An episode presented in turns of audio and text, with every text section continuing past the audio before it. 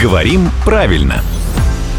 Здравствуйте, Володя. Здравствуйте. Я предлагаю продолжить обсуждение темы слов, которые очень похожи, но в каких-то своих значениях расходятся.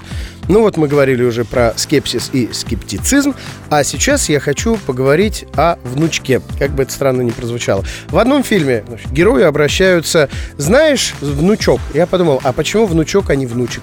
В общем, какая разница между этими двумя очень похожими во всех смыслах слова словами? Разницы почти никакой нет. А, правильно и так, и так. И здесь орфография отражает произношение. Это просто разные произносительные варианты.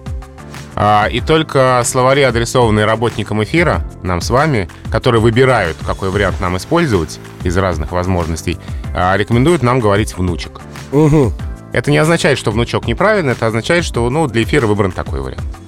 А, мне вот, кстати, ну, чисто субъективно, во внучке, вот который, вот внучек, а, слышалось что-то такое отдаленно деревенское. Вот, то есть какая-нибудь б- бабушка из деревни, да, скажет внучек. А нейтральная бабушка, скажем, городская, скажет внучок. Ну, ошибла меня, ну, бывает. Нет, э, в общем-то, это правильное ощущение, потому что направление движения в сторону варианта «внучок». А, ну, то есть из деревни в город мы все-таки движемся. Да. Но пока на полпути. Ну, А я пока да. хочу тебя поздравить, что ты еще не до конца разбираешься в бабушках. И слава богу. Этот контингент для тебя впереди. Это успеется, Ева. Это никогда не поздно. То ли дело Володя Пахомов. В 7.50, 8.50, 9.50 каждое буднее утро. И вот отдай не греши.